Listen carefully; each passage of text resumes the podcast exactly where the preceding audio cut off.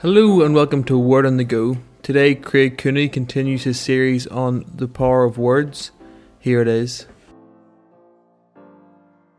Have you ever written a text on your mobile phone and hit send and then suddenly realized that you've sent it to the wrong person, someone that you really didn't want to send that text to?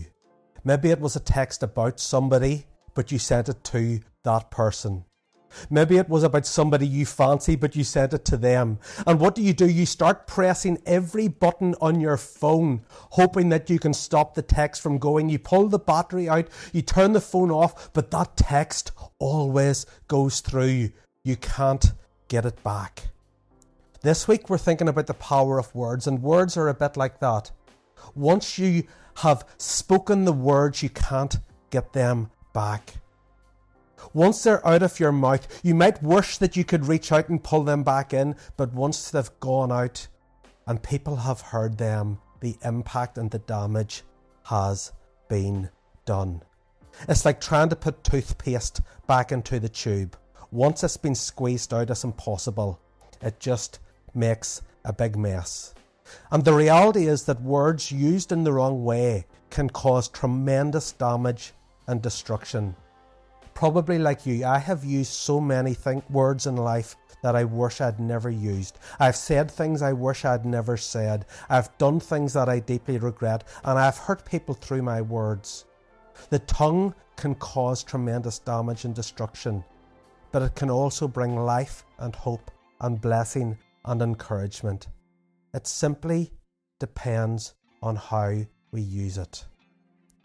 Let's think today about words that do damage. And then the next day we will think about words that bless and encourage, but words that destroy. Gossip. Proverbs 20, verse 19 says this A gossip betrays a confidence, so avoid anyone who talks too much. We love gossip, don't we? We love to hear gossip and we love to spread it because it seems so innocent and harmless. Proverbs 18:8 says this, "The words of a gossip are like choice morsels; they go down to a man's innermost parts." In other words, gossip can be like those little bits of food you get at a party where you start nibbling on it and suddenly you've eaten the whole bowl. Or, or, like Pringles, once you've popped, you can't stop. Maybe it's just repeating a rumour that someone has told us where you say, I don't know that this is true, but this is what I've heard. Maybe we don't call it gossip, we call it concern. Or even more than that, we spiritualize it. I'm only telling you this for prayer. Spiritualizing gossip doesn't make it any less sinful. The only time we don't like gossip is when it's about who? Us.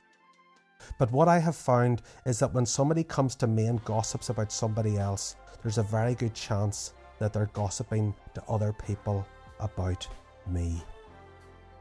The only way to stop gossip is not to spread it and not even to listen to it. Then we have lies. Lies uh, are something where we deliberately tell untruths or we don't tell the whole truth. And the problem with lying is this that once you've told a lie, you've got to tell even more lies to back it up. Proverbs 12:22 says the Lord detests lying lips, but he delights in men who are truthful. Jesus said he is the way, the truth, and the life. Truth is at the very heart and nature of who Jesus is. And as his people, as his followers, truth should be at the heart of who we are. When we say something, people should know that we're speaking the truth. Whereas the, the devil, it says in John 8, is the father of lies. And so, why don't we be people who speak the truth? And finally, criticism. Criticism is where we deliberately put people down, slag them, or, or say things about them to have people think about them in a negative way. The reality is that none of us are perfect. We all have our flaws and faults. And so we can all find things to criticize about other people. We might even justify it. We call it constructive criticism. We're, ha- we're trying to help the person see where they've gone wrong. I'm only telling you this in love, we might say. I have found when somebody says that, I want a duck because what comes next I really don't need to hear. Matthew 18:15 says this: If another believer sins against you, go privately and point out the offense. In other words, instead of criticizing others and talking about them behind their back, if you have a problem with someone, the Bible says, go to them yourself and tell them just between the two of you.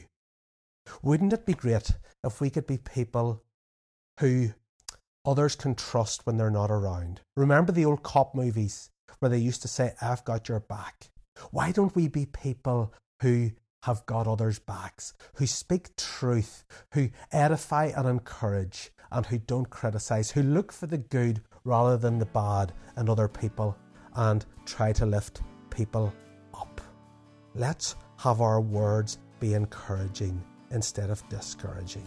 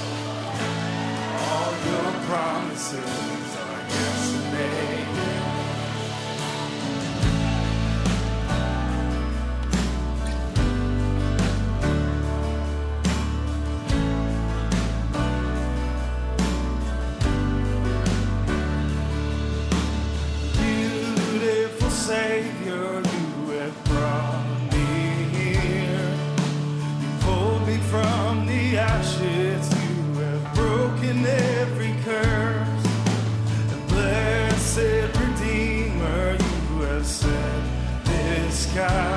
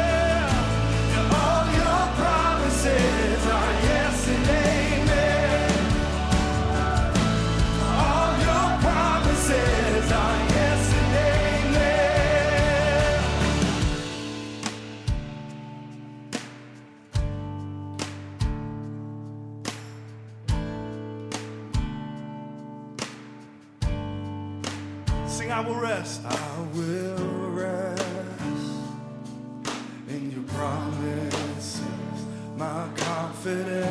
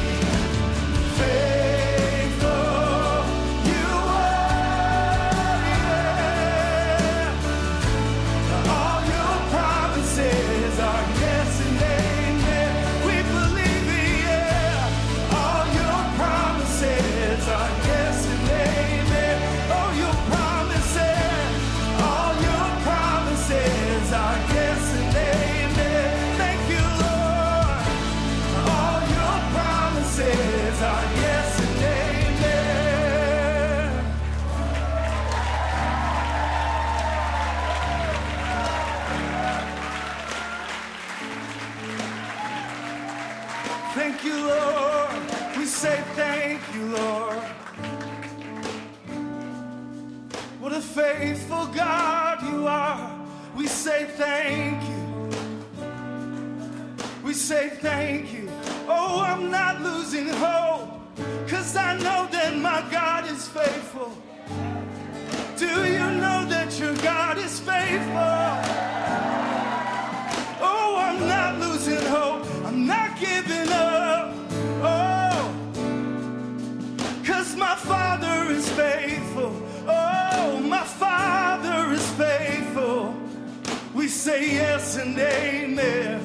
Oh, my Father is faithful. Yes and amen. Sing it out. Oh, my Father is faithful. Yes and amen. We proclaim.